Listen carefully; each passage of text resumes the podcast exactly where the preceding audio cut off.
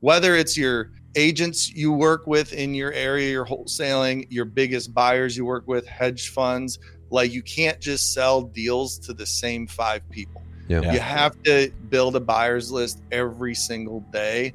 Pretty much every month, we're right around two hundred new qualified buyers in our buyers list. So you have to keep doing that. You know, buyers fall off. They go on vacation. They stop investing. They move into a different market. Like, it's ever changing. There's always new investors. And if you just sell to the same five guys, they're going to know that. They're going to beat you up on price, and you got no leg to stand on because yeah. you got no process and no way of selling it to anybody else. So yeah. you got to spread a wide net in dispositions and always build a buyer's list every single day.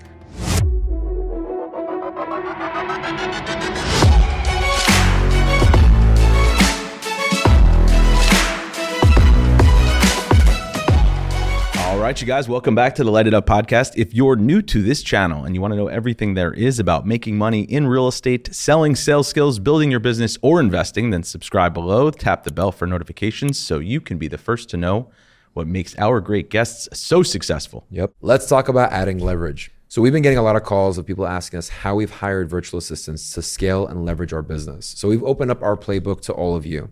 If you're looking to add leverage in your business, whether it's administrative support, I S A, outbound callers, go to add leverage dot com and they'll be there to help you staffing your team. All right, guys, excited about today's guest. We have with us Tony Mont. Tony, thank you so much for spending some time with us today. Yeah, man. Thank you. Thank you for having me. I know uh, Mister Eric Klein, my partner, was on. He referred me over here, said you guys were great. He had a good time on the podcast. So uh, happy to join you. We did have a good time with him. Yeah, we were. Yeah. There was some grunting and, and yelling and yeah. And, uh, all yeah, it's sorts funny because of- his his office is on the other end of where I'm at in my office. Yeah. But even if I'm in my office with my door closed and there's a whole sales floor in between us and he's in his office with his door closed, I could still hear him screaming. I can hear him right now. He is, he's talking to somebody on the phone or he's on a Zoom and he's screaming at the top of his lungs. So yeah, he, he's a loud, boisterous man, but Good I love him. him. Yeah, love it. We'll put a plug real quick in here for anybody who wants to watch the Eric Klein episode. And now let's just jump into it. But first, let's do the lightning round. All right. Am I going first? Mm-hmm. All right.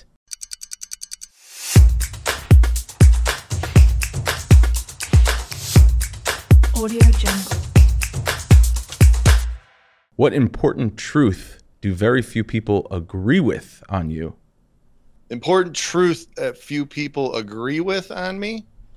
That is a weird question, but I'll answer it to the best of my ability. Oh, agree with you on. Agree with me on. So, so a truth that people agree with me on. Yeah. Let me just say this. Like, I'm a big proponent of like just hard work and discipline, right? Mm-hmm. And it's not a popular truth, but it's something I talk about all the time where like everybody's looking for an easy way out, a, a magic pill. Mm-hmm. What do you do? How do you get in shape? How do you get up early? Why, you know, how do you take a cold shower every day? How is it you work fifty, sixty hours a week? Like, I don't want to do that, you know? And I'm like, nobody wants to do that. Right. Like in our nature as humans. Yeah. I mean, I want to go hang out in the desert, drive my off-road truck. I want to go to the beach. I want to, I want to hang out too, but I know in order to do those things, it's delayed gratification. You have to put in all the hard work to do them. Mm. So when people ask me like, oh, how do I get in shape? How do I do this? The truth is it's just hard work. You got to be super disciplined. You got to eat good. You got to, you know, exercise every single day. You can't, you know, drink a lot, you know, and it's it's something people hate to agree with, but they have to because nobody's ever had a magic pill for for being successful. It's just hard work. Yeah. I think most of those people know what they need to do. They just don't want to they don't want to hear it or they don't want to do it. Yeah. That's the thing. It's like, you know, they want to do everything. They just don't do it. You yeah. know, it's like you hear people say it all the time where they're like, oh, I, I woke up this morning. I went for a run. I, I worked out. I worked. I did this. I made all these calls today in the office. And it's like I didn't want to do it. It's like, no, you wanted to do it. It was just hard. Yeah. Like you wanted to do it or else you wouldn't do it. You want to be successful. So you got to do the things that it takes to be successful. Yeah. Love that. All right. If you can go back in time, what's one thing you tell your teenage self? Oh, geez. Not to meet Eric Klein.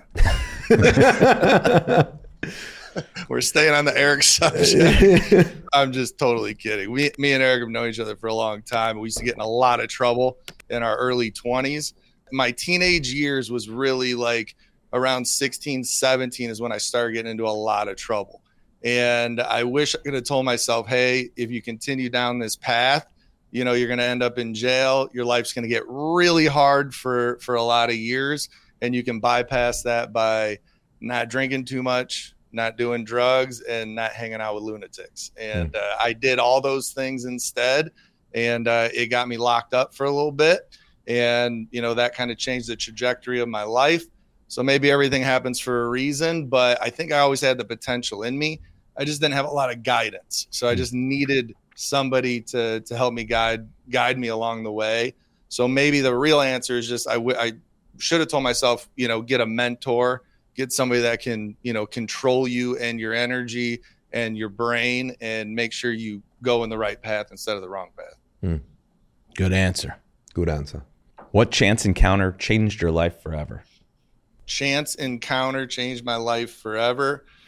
I will say that when I, so I grew up in Rockford, Illinois. I was an electrician there, and I moved to Chicago for a little bit. And then I got into some trouble, did, you know, spent a little time in county jail, had a trial. And then once the state told me, hey, you're free to go, you're off probation. Uh, we can't, you know, handcuff you to the state or the county anymore. I literally packed my bags, went to California. And the only reason I picked San Diego was because it was the furthest place from where I was standing while I was looking at a map. And I was like, how can I get as far away from everybody as possible that I know? And I went out to California. I couldn't get a job, had a horrible arrest record. I had some misdemeanor uh, convictions on my record. I was in a rough, rough spot in my life. And I answered an ad on Craigslist back when, like, I don't know if you can still do this, but you used to be able to get gigs on there, meaning like week or month long jobs, like yeah. paid cash. So I, I started looking on Craigslist. There was this gig on there. This guy had just opened a bicycle shop at the beach in Pacific Beach. He's like, I need somebody here every morning at like six a.m. You got to build ten beach cruisers. I'll give you a hundred bucks cash, you know, five days a week. And I was like, I need five hundred dollars a week. I can build beach cruisers, I'm sure. I've never built one, but I could do whatever, you know, mechanically. So I uh, went in there. I was like there an hour before he told me to be. He got in. I was the first person that, that was there for the interview. Called him, you know, the rest of the day telling him to hire me, and finally hired me. And that really changed everything for me professionally. Stopped trying to do construction. I stuck with uh, the bike shop. I ended up uh, being partners with that guy, Scott Crampton. Shout out to Scott. Um, was partners with him for thirteen years in the bike business. We built multiple retail shops all over, you know, San, Southern California. We started direct importing bikes out of China. We went over to China, and uh, that really changed everything for me. It taught me everything about entrepreneurship and being That's a cool. business owner and growing teams and sales and everything. Awesome. And then that kind of went into what I do now, which is wholesaling. That's, That's awesome. Wicked, man. That's a good story. Yeah. Tony, what's one thing you regret not doing when you were younger? One thing I regret not doing when I was younger. Um, probably... I'm going to say something kind of dumb, but like my grandparents spoke Italian and I never learned it. And I, I could have done better of trying to get them to speak it to me mm. more than they did and try to learn it. And same with like Spanish. Like I living in San Diego so long, like I, I heard Italian a lot growing up. So picking up Spanish was pretty easy for me, but I'm not consistent with it, so I, it comes and goes. Yeah. Um, but I wish I would have learned a second language. Hmm. I think that's something I could. Do you speak Italian? No. Hmm. No. Shame. You're a true American. You've known me for this long. You, you think I had a hidden language? I don't know. I don't know. it's, a, it's a weird generational thing. Like my grandparents came over here when they were little, and they like their parents didn't speak the language, English, yeah. but like they were so proud. Like my grandparents. You know, raised American flag every single day of their lives at their house. They were super happy to be in America. They didn't want us speaking Italian. They didn't want us visiting Sicily or Italy. Like they're like, no, you're American. You speak English. You That's know, cool. they were traditional in the fact, like, we went to their house every Sunday. We had dinner every Sunday, all that, all the traditional Italian stuff. But just like with the language and like visiting the old country, they didn't want any of that. So it was just kind of weird. You know, my dad understood it, spoke it a little bit. They would speak a little bit of Italian to us and we would understand it, but you know, it's not like we were able to to speak it back to them. So it's just kind of weird generationally uh, with them, because yeah. you see, you know, Latinos come over here, the whole family speaks Spanish, like they're keeping it going. Yeah. You know, I wish I wish they did that back, you know, in my grandparents' generation from from Italians. Well, it's one of those things when you're young, you know, like when you're a kid, you can learn like three languages at, at a time. It's true. I just feel bad for both of you because you'll never know what it feels like to talk shit about somebody else in front of you in a different language. It's like the best yeah. thing in the world. uh, yeah. Well, even just with real estate, like I wish I could speak Spanish. Yeah. I mean, I can understand a little bit of it, but I'm not fluent by any means. But yeah, the, the Spanish that I remember is from one teacher in like sixth grade. And I took Spanish for probably six years after that, but but didn't learn anything from those other teachers. But that one teacher in sixth grade that I hated the most stuck with you. She was the one who just made yeah, me. It's one of those things. Like I, like the best my Spanish ever was, was probably, oh God, me and Eric went down to Mexico probably on his like thirty-fifth or thirty-sixth birthday. So this might've been six or seven years ago. And at the time, I was taking a Spanish class at City College in San Diego. I was doing the Duolingo on my phone. I was taking private lessons. And my Spanish had gotten so good, like I could go to Mexico. I was translating for Eric the whole time. I was speaking full conversations. And I remember being like, man, your Spanish is so good right now. Keep it up. And yeah. I didn't. And then you lose it. Like if it's not your first yeah. language, it's so it just goes away. Yeah. So I'm in the, like one of my goals this year is to get back into it. So I've been consistent with learning every day again. So hopefully, uh, hopefully I fix that. Sweet, man. There you go. Let's jump right into it then. So Tony, can you share with us your role in T L C Home Buyers and everything that you do there? Yeah. So I was on uh, J R Clutch's uh, podcast a, a few months ago, and I was explaining to him what I do. And he's like, oh, you're like a floor general. And I was like, yeah, that's a good term for it. Like mm. I'm on the floor all day, every day, stand up desk right in front of my team. So for the most part, Eric handles our closers and acquisitions. Uh, he trains them, he runs comps for them, and uh, he takes over their calls for them, all that. So he's in front of that team. My team is disposition. So as we lock up contracts on the acquisition side, I have a whole process on how we assign those contracts to investors. So we have an entire sales process in dispositions. I have three dispo agents and a dispo assistant, you know, right in front of me. So I'm helping them all day. Um, I'm taking over calls. I'm helping with buyers. I'm helping with sellers, any issues. And then transactions is to my left. And when they come into a situation they can't figure out, they come to me and pick my brain about it. And I usually can find a solution for it. So for me, I really like it because acquisitions comes to me with issues they, they need help with. Transactions comes to me with issues they need help with. And I'm helping my team as well. So I feel like I've learned a lot, not just for dispositions, but for the entire, you know, wholesale space of I've learned a lot in every department so I can help as many people as possible, yeah. not just with my teams, but with other teams as well in my community. Yeah. Yeah. It's interesting because there's in every business, there's the three pillars, the attract, convert, deliver. You're literally in the, the convert part of that pillar, right? So it's like you can get a shit kind of or not, you can get a good deal coming in from acquisitions, but then there's a bunch of like red lining or red tape around it, and you have to sort it through to find a way to, to dispo it. Um, and yeah. if transactions has an issue, you have to always find another way to creatively make it work with the, the end use buyer. Yeah, so, I've definitely created that role for myself where I don't know if it's like this controlling piece of me or what it is, but when a deal, especially a big deal, is about ready to fall apart because of a major problem we can't overcome, I'm the first person to be like, let me just take that on. I'll figure it out. Like I have the confidence in figuring it out because no stone will be unturned with me trying to do that. And I've saved a lot of deals, you know, for the company that got towards the end and we're like, man, this is a seventy thousand dollars deal. I don't think it's going to go through because of this, that, the other. Mm-hmm. And then I just start trying to figure it out, make phone calls, people I know in the industry, um, and just brainstorm and come up with creative ways to get deals done. And it's really helped. And it's, you know, I've done that consistently now for a few years. And now I'm just really confident in it. So when we do have a problem, I'm like the first one that's like, let me take it on. Let me figure it out. Yeah.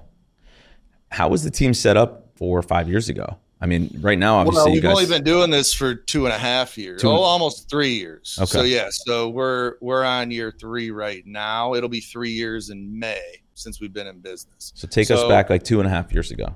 Yeah, so it was literally. I mean, I was out in San Diego. Eric was down in uh, Fort Lauderdale. He moved back to Illinois for a minute, thinking he wanted to, you know, live up there, and quickly realized that that was a horrible decision. Like I told him. But I was in San Diego. I was still running the bike shop, and he had this idea of wholesaling. He got it from a friend of his, a friend of ours, and he he called me about it. And he's like, "Hey, I think this is a winner. Like, do you, would you want to get involved in it?" I said, "Absolutely. I'm ready for a change." And he got some leads coming in. He started getting people on the phone. He started logging up contracts. He was using another company to dispo those deals. And then eventually he's like, "Hey, me and Shyla," his wife, our, our other business partner, he's like, "We're going to Raleigh, North Carolina. We're going to open an office there. We want you to join us." So I just packed everything and moved out kind of blindly without any real business plan, to be honest, yeah. and came out here. And for the first few weeks, it was just me and Eric. And he was in the back office just locking up deals. I would sit with him, listen to him for a couple of days. Then the third day I was there, I got on the phones and tried locking up deals. And literally the first call I ever made in wholesaling, I locked a deal up. Nice. Um, and after that, it was like, all right, well, we don't need two closers and no dispo. Like if, if Eric's the man, he's the sales goat, he's locking all these deals up, no need for me to do so. So I just took on the responsibility of, of dispositions and trying to figure out how to, how to sell these deals. And then we just slowly grew from there, you know, hiring acquisitions, training them. Once the deal flow was enough, hired dispositions. And right now, Eric's got four closers, soon to be five next week. Nice. And I got three dispo and a dispo assistant. So we're going to consistently this year, our goal is to have six closers, three dispo, a dispo assistant, and uh, keep cranking them out. Wow. Sweet, man. So let's, is it fair to say that three years ago, you didn't have any real estate experience? Zero. But like you said, you had business experience, entrepreneurial, like uh, yeah. And I just have a motor, man. I yeah. just I've been a hard worker my whole life. I've excelled in everything I've ever done, and I didn't know it, but I ended up being really good at sales when I started uh, the bike business. Like, yeah. and I always attribute that to, you know, coming from an Italian family where everybody's talking shit. You got to be quick witted. You know, yeah. you got to come back with them. You're always build, you know, building rapport and relationships and all that, and working construction for so long. It's like you're on a construction site. That's all you do all day is talk, you right. know, and being from the Midwest, that's why I always say people from the Midwest are so warm and nice and personable, because for six months you can't go outside. It's freaking freezing. So you spend most of those months inside playing cards, having a beer, shooting pool, and bullshitting with your friends. So yeah. uh, I'm a talker, man. And when I got into the bike business, I had been doing construction for a long time. I'm like, I don't know how to sell bikes. You know, I'm selling pink beach cruisers in California now. Like, who am I? But it just came super natural to me, just talking to people. And and then I came up with, you know, these these sales techniques and process out there. To, you know, we sold, you know, I said fifty thousand the other day, but I think it was around like thirty-five thousand bikes in uh, wow. thirteen years out of one primary bike shop. So wow. uh, sold a lot of bikes. Yeah. And it's just, uh, it's funny because when I came over to this space, started working with Eric every day, all the sales stuff he was training, I was like, oh, that's exactly what I was doing person to person at, um, at my shop. I didn't even know there was a name for it. I just mm-hmm. kind of trial and error figured it out. So coming over to this space, yeah, I had had a lot of sales experience and confidence knowing I could, you know, build a business from the ground up. Wow, man. How did you dispo your first deal when you took that hat on? The first deal I ever dispoed, it was a Cincinnati, Ohio deal. And it was a weird property. It was an old farmhouse built in like eighteen ninety. And it was on this really cool hillside that overlooked a river. And we had no idea what this property was worth. I remember sitting with Eric. He's like, dude, I don't know. Should we even lock this thing up? Like, what is this? And I'm like, just lock it up. Like, I need deals. I need to figure this out. So I remember we were on the fence of even getting it under contract, but he did. And back then I didn't have a buyer's list. Like, I didn't have InvestorLift. I didn't have the M L S. I didn't have any buyers. As I, you know, I just started off. So all I did back then was cold call cash buyers and post properties on Facebook groups. So that first property. By the way, that's I what just, that's what most dispo people do. That's, that's what they do to this day. Yeah, it's exactly. Not the right, right thing. Yeah. So I ended up posting this one on a Facebook group for a Cincinnati, Ohio real estate, you know, group, and somebody reached out to me. I ended up getting them out there to walk the property and got it under contract, closed it out. We made forty-five grand on that, nice. that first one. And I found that buyer off of, off of a Facebook group. And you're like, shit, I would have to sell how many bikes to make forty-five grand to make this? Yeah, exactly. yeah. It would take me a month to make that. Well, that was like our first wholesale deal. I think the, the first, well, first one we ever did was a thirty grand spread, but our second one was like one hundred forty. Mm. Dang. It was a big one. That's a banger. And and we're yeah. both real estate agents, and our average commission check is uh, twelve thousand, let's say. So that was twelve deals in one. And once we closed that one, I was like, yeah, I don't know about that residential real estate business anymore. I was like, I'm I'm yeah. I'm got my blinders on and I'm going wholesale. Wholesale all, all the, way. the way, right? Yeah, yeah that that's kind of how I felt when I got into this space, cuz, you know, I made good money in the bike business, but it wasn't like, you know, crazy money. It was just like money where I didn't ever have to budget for anything. Like sure. I could travel whenever I wanted. I could buy whatever I wanted, you know, but, you know, I wasn't saving a ton of money, I should say. Yeah. But when I got into this space, I was like, well, it's the same amount of work, just, you know, quadruple the money. Yeah. That's so, what I've said about, about being a real estate agent, converting into a wholesaling business is you're still hunting for deals every day, right? As a as an right. agent, we're hunting for listings, or mm-hmm. we're hunting for buyers, right? Mm-hmm. We would prefer the listing side. Instead of just listing the property, you're just putting it under contract, right? Yeah, exactly. And, and if yeah. there's not enough spread, then then maybe you list it, or you yeah. give it to somebody on your team to list it. Exactly, so. yeah. It's like, it was one of those things too, coming over the space, I'm like, damn, I wish I would have started doing this, you know, fifteen years ago yeah. instead of, you know, at thir- I was thirty-seven when I got over here. Now I'm forty, but it's like, where would I be at now? But, you know, the, the universe, you know, has a plan for us all, I guess. Yeah. So what I think is really cool about you guys, and, you know, compared to a lot of other wholesalers, is you guys are doing this nationwide, right? Like you mentioned before, you guys are based in North Carolina, and the deal, the first deal that you locked up was in Cincinnati, Ohio. So, I mean, me personally, there's times where I'm doing comps on a on a property that's, I don't know, ten miles from my office, and I'm still struggling. I've been in the business sixteen, seventeen years.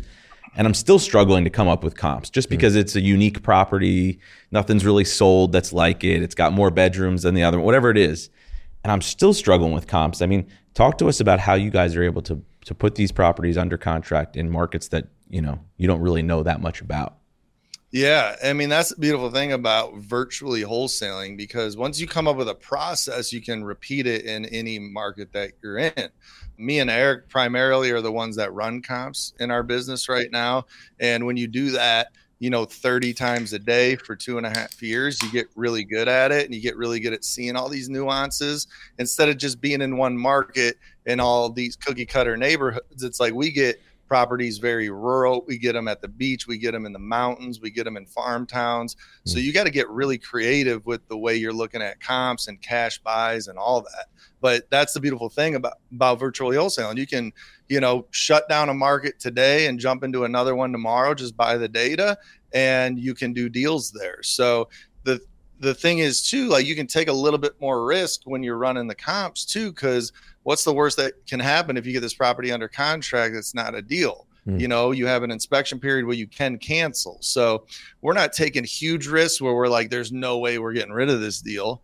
But there's sometimes where it's like, all right, there's this one comp that sold a year ago that makes this maybe a deal, like, and there's nothing for sale in this area. It's rural. Like, I think we can make this happen. So let's just lock it up. If we go through our process for three weeks and we can't find a buyer, we tell the seller, hey, this just isn't a good deal for us, and we can back out of it. Yeah. Comparing it from the way that you guys started from the beginning, how has the dispo process changed now at scale? Oh, God, one hundred, one hundred eighty degrees. So, you know, we got into this space when the market was still going up, and you could roll out of bed and sell a deal, make twenty-five grand on it. Like it was... all the big buyers were on everybody's list. They couldn't buy enough properties. They knew even if they got a slight discount on a deal, after they rehab it and the time it takes to get it on the market, it's going to be worth five to ten percent more anyway. Mm-hmm. So the market was just going crazy. So um, we got into the space at that moment. So it was pretty easy to dispo a deal. Like I could put it on a Facebook group. I could call five of the guys that were buying from me in that area, and they would buy it. They'd have a buddy that would buy it. So when the market shifted, what happened was, first of all, my whole Dispo team got up and left because they're like, well, this is way harder than we thought it was going to be. Like, we're out of here. And uh, it really forced me to get a really good process dialed in. It's when we started doing, you know, K P Is for Dispo and just dove deeper into the daily process of a deal where something, an action has to be taken on this deal every day where it's reaching more people.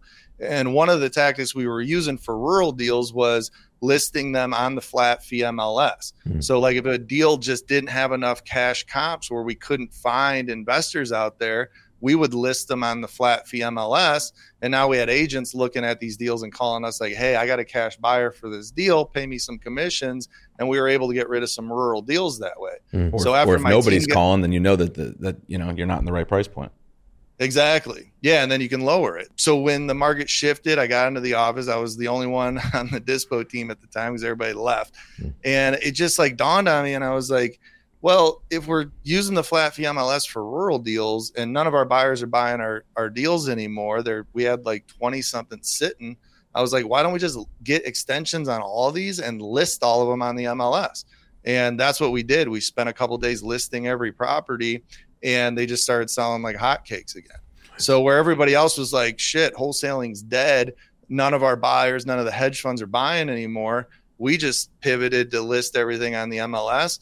And now all these new investors that didn't get opportunities for the last five years because everybody was outbidding them, they weren't on anybody's buyers list, they were using agents to find M L S deals. The M L S deals were going over asking from big buyers. So these guys could never get a deal. Now they could actually get into real estate. So they were buying deals, you know, new investors were buying our deals using agents. We were paying a little bit of commissions, but they were paying higher than anybody because our, you know, our main flippers were like, hey, I got twenty properties I got to list and sell before I start buying again, because I don't know what the hell's going to happen with this market now that, you know, interest rates doubled. Yeah. So they all put everything on pause, and the new guys were like, you know, these new guys were, you know, they have nine to five jobs. They're not looking to make a career out of it. They're like, well, shit, if I can make twenty grand on a flip twice a year, that's just money in my pocket. Sure. So they weren't trying to get these things so discounted. They were, they weren't being greedy. They're like, shit, I can make twenty grand on this thing. I'll pay your price for it.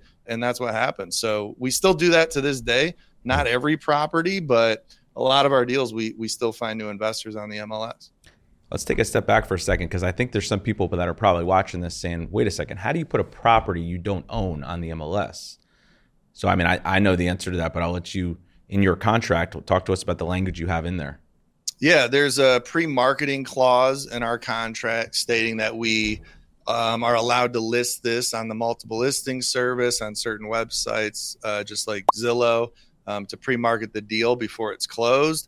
And they also sign a attorney in fact document, and then we can sign on behalf of the seller any, you know, M L S documents. So disclosures and, and listing agreements and all that we can sign, you know, Joe Seller, you know, Tony Mont, A I F, you know, uh, T L C Home Buyers on the documents, and, you know, list them um, not being the owner of the property. And it's perfectly legal. You know, there's some different rules per different M L S's that you got to comply with. Mm-hmm. Um, but the sellers are happy just to sell their home, and, you know, we're happy to help them get them sold. Yeah. Cause I think that's something that some people would be like, wait a second, you can't just do that. List a property you don't own. You can't but, do that. Yeah. But- it's, it's funny too, because the number one question, like I've been talking about the flat fee now for like a year. And it's like, I'm, you know, people like know me as this flat fee M L S guy, but people that reach out to me, their first question is, well, what happens when the seller sees the deal on the M L S? Don't they want to cancel? It's like, no, if you have the right rebuttals to these objections, yeah, and, you know, make sense of it, then you're upfront with the seller, first of all, on the acquisition side, that this will be pre-marketed. There's very little pushback. It's all it. mindset, right? It's all mindset. It's like yeah. a realtor saying like, um, what do you say to your seller when your seller says, I want you to do an open house every single weekend? It's like, well, I just do it. It's like, well, no, if you tell the seller, mm. if you have the the mindset and the right response on how to handle that question of Mister and Missus Seller. It doesn't make sense to do an open house every single weekend. And, you know, we may do one in the beginning or whatever, but, you know, like people are so scared to, because they, they oftentimes don't have a lot of transactions. They're scared to lose that one that they have. Yeah, so they, they don't learn how to handle the, the objection. Yeah. And they, they get so scared about these objections, like you have to go in like so deep into an explanation. Most of these like quote unquote objections are just questions that the client's asking you in yeah. any sales, right? It's like if they ask you a question and you start thinking for the seller of like, oh, now they're upset or now they're going to not trust me or whatever, exactly. then you're going to just, you know, spit out too many words and confuse them even more. Yeah, so it's think- like, just treat it like a question. Like, you know, why is my property listed on the M L S? Oh, just because we, you know, just like when we went over the contract, we pre-market these properties as they're under contract to make our process more efficient so we don't get bottlenecked at closing. We're trying to find an end buyer that'll buy the deal after we close with you. Yeah. That's it. Yeah. Short and, and simple. Yeah. Exactly. No, I love that. That's great. And, and you know, I, I, again, I'll give you guys so much credit for being able to do it remotely. It's like, I'm going to try to explain this the best way I can.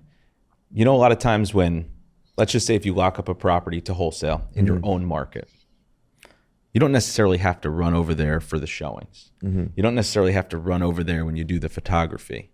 You don't necessarily, but a lot of times we get caught up in the process and we do these things because, oh, well, I'll go on my way home, or it's only a mile away from the office, or it's two miles. But then, like, let's just say you go on vacation and you have to have somebody here remotely being able to do all that stuff for you. It mm-hmm. still gets done. The still deal still goes through. Mm-hmm. But a lot of times we get caught up in in all this extra exercise because we're here. You guys being so far away from a lot of these properties you're selling, you have to be resourceful, right? So I imagine there's times where you're like, shit, like literally my hands are tied. I don't, I can't run over to this property in Cincinnati, Ohio and figure out why the guy can't get into the property, right? So you have to like be extra resourceful. It's like, I need to find a contractor over there. I need to find a locksmith. I need to find this. And, you know, I just give you guys credit for that because it's, you have to think outside the box that much more. Yeah, I mean, that's a good point. Like in wholesaling in general, you got to think outside the box a lot, you yeah. know, because it's it's a lot of creative, you know, ways to to do real estate. And I'll give a shout out to the transaction team and Shyla because they handle a lot of that back end stuff where we got to schedule photos or we need a locksmith, we need a clean out.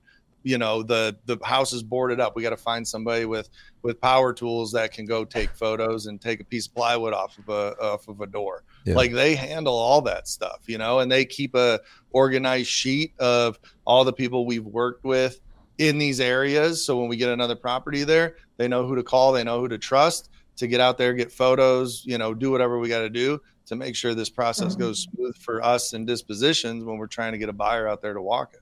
Yeah. Tony, walk us through some of the mistakes that people should avoid that you learned the hard way. Yeah, in wholesaling. In this um, position, yeah. Yeah.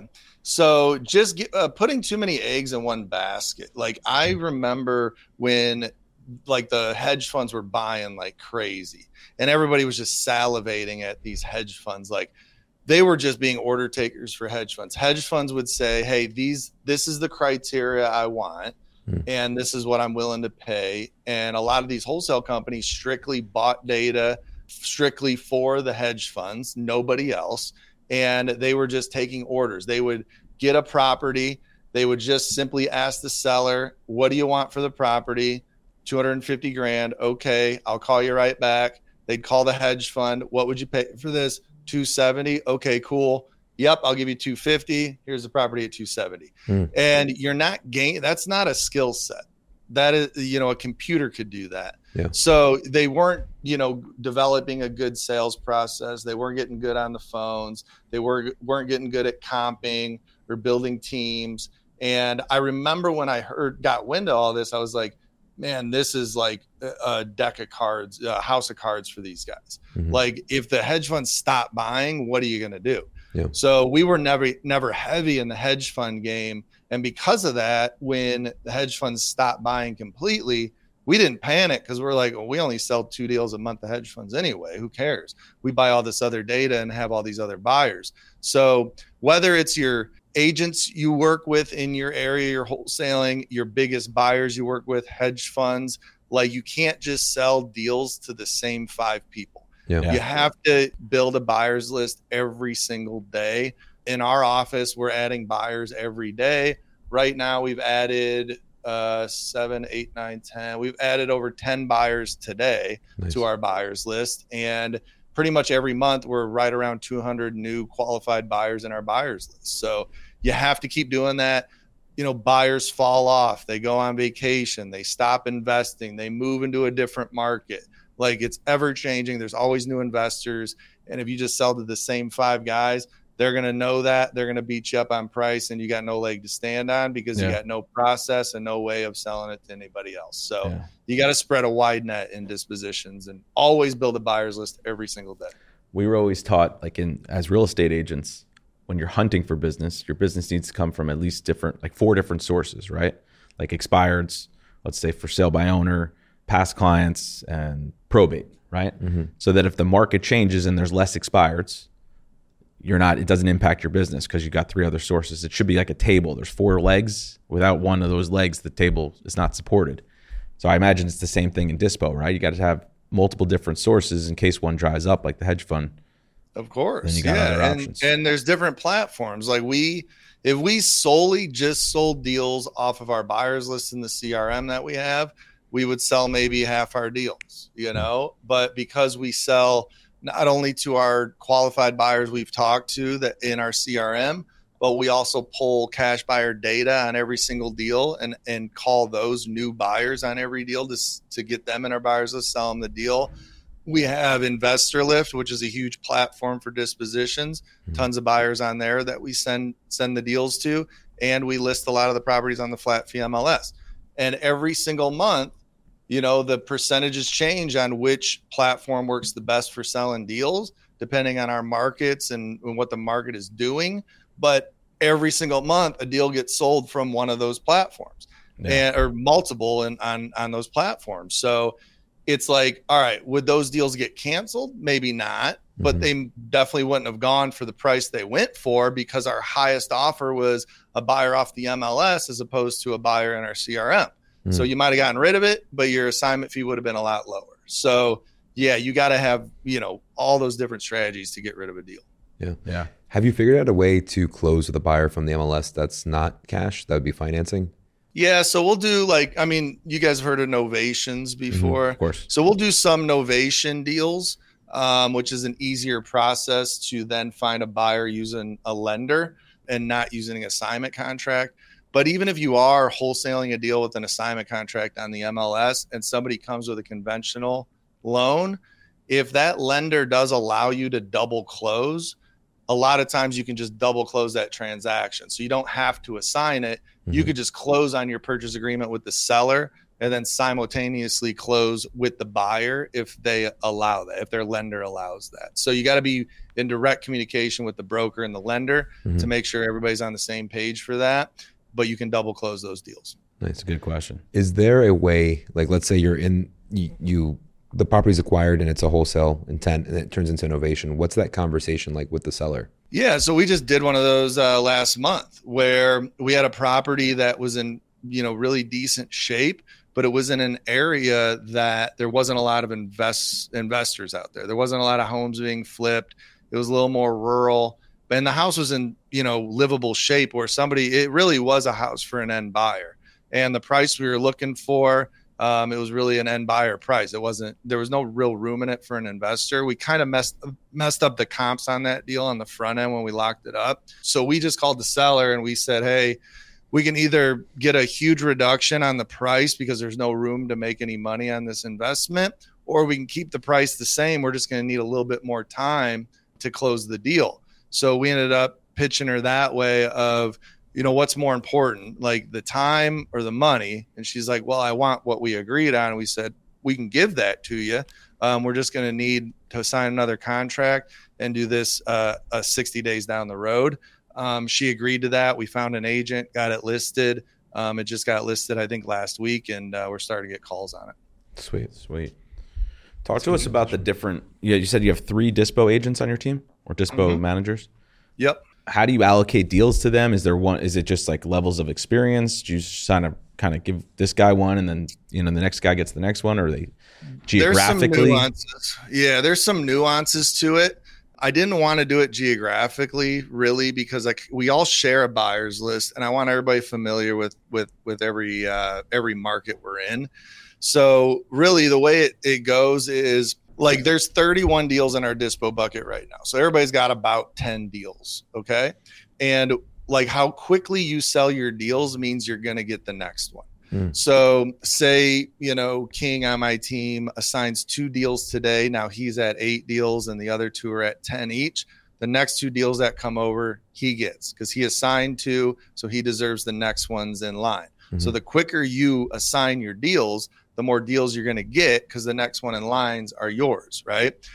But say, you know, everybody assigns a deal today and Monday morning comes around and three deals comes over. I'm going to look at what are my agents' K P Is for last week? How many deals have they assigned? Are they hitting their numbers? Are they doing everything they should be on these deals? Who's doing the best on the team right now? They're going to get the property with the biggest spread. Who's doing second best? They're going to get the second best spread. And who's doing third best? They're going to get, you know, what's left over. Mm. So it's really performance-based, like through and through. It's performance-based. The quicker you get rid of deals, the more deals you get.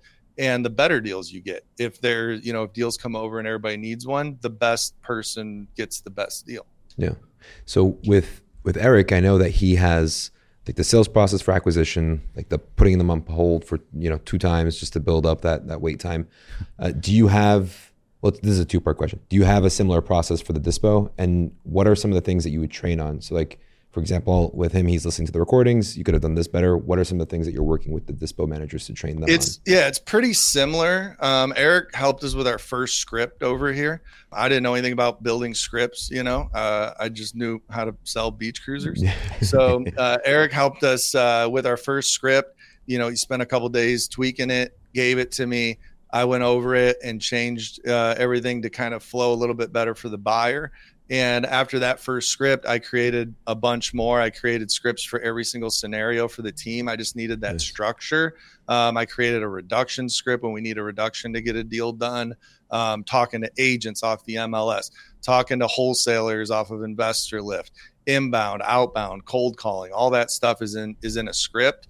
So it's a similar process, a similar script. We do put buyers on hold to put them on ice. Some people do that a lot more than others on my team. It's that's why you got to just train every day and figure out what's going on. So Monday mornings, I like to do, so we do training every single day. And Monday mornings, I like to audit just our listings in general. So we'll just pull up the uh, the vibe screen. It'll be me and my three dispo agents. Now let's click on a random deal that they've sent out and they're working. I look at the title of it. I look at the body of the the listing. I look at everything they put in an email. I look at how they send the deal out in the C R M, how they text it, who they've called, who they've emailed, how they send it out on InvestorLift. Is it put on the M L S? We look at the M L S listing, make sure that's good. So we're always tweaking our listings and our process on how we send deals out. Yeah. And then on Tuesdays, we literally open every deal, see the process on every deal. What's the good and bad about this deal? What's the action on it? What do we got to do? Do we got to reduce it? Do we got to just assign it at this lower amount and move on? Is there tenant issues? Is there title issues? Everything. So every deal gets touched on Tuesday.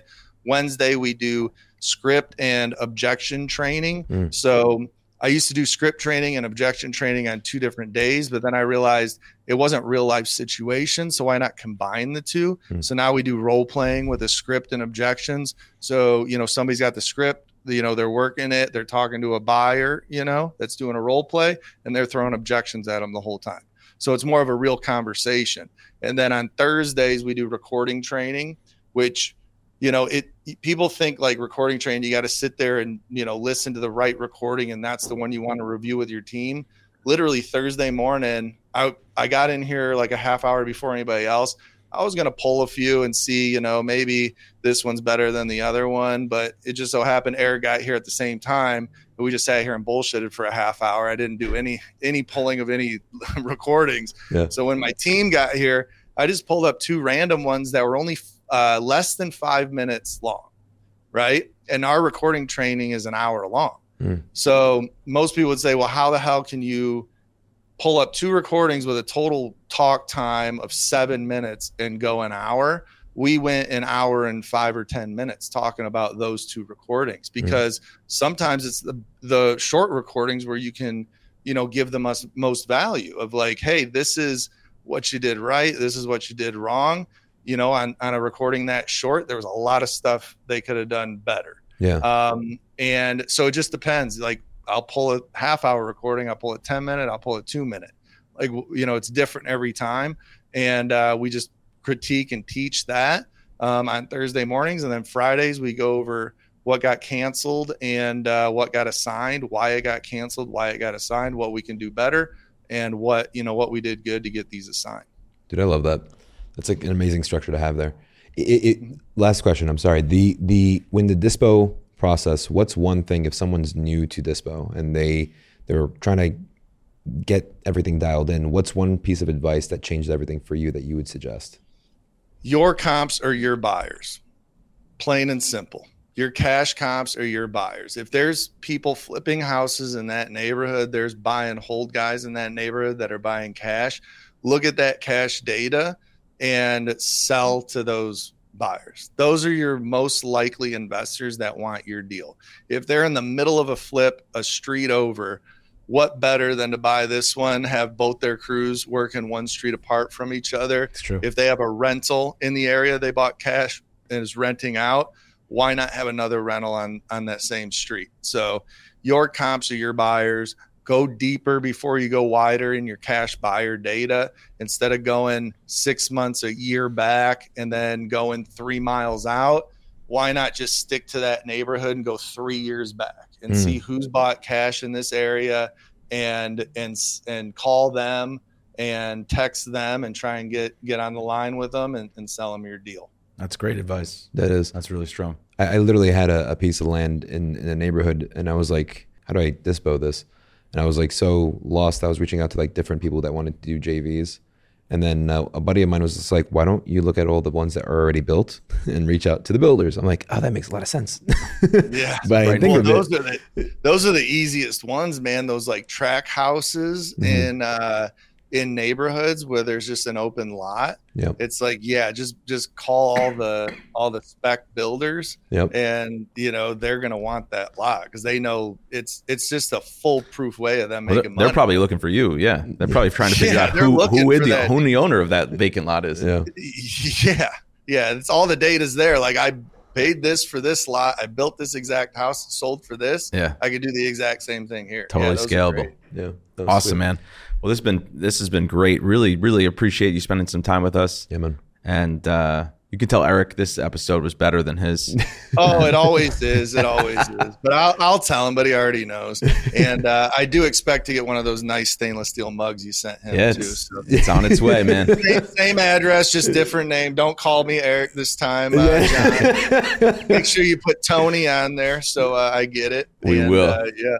I appreciate you guys, though. This was a lot of fun. Thank you. Thank you, man. Thanks, if we someone wants to well. connect with you, what's the best way to do so? Yeah, Instagram. That's the only uh, social media I have the capacity for. So the Tony Mont on Instagram is my Instagram handle. Uh, D M me, follow me. That's the way of uh, getting a hold of me. Sounds Sweet. Good, man.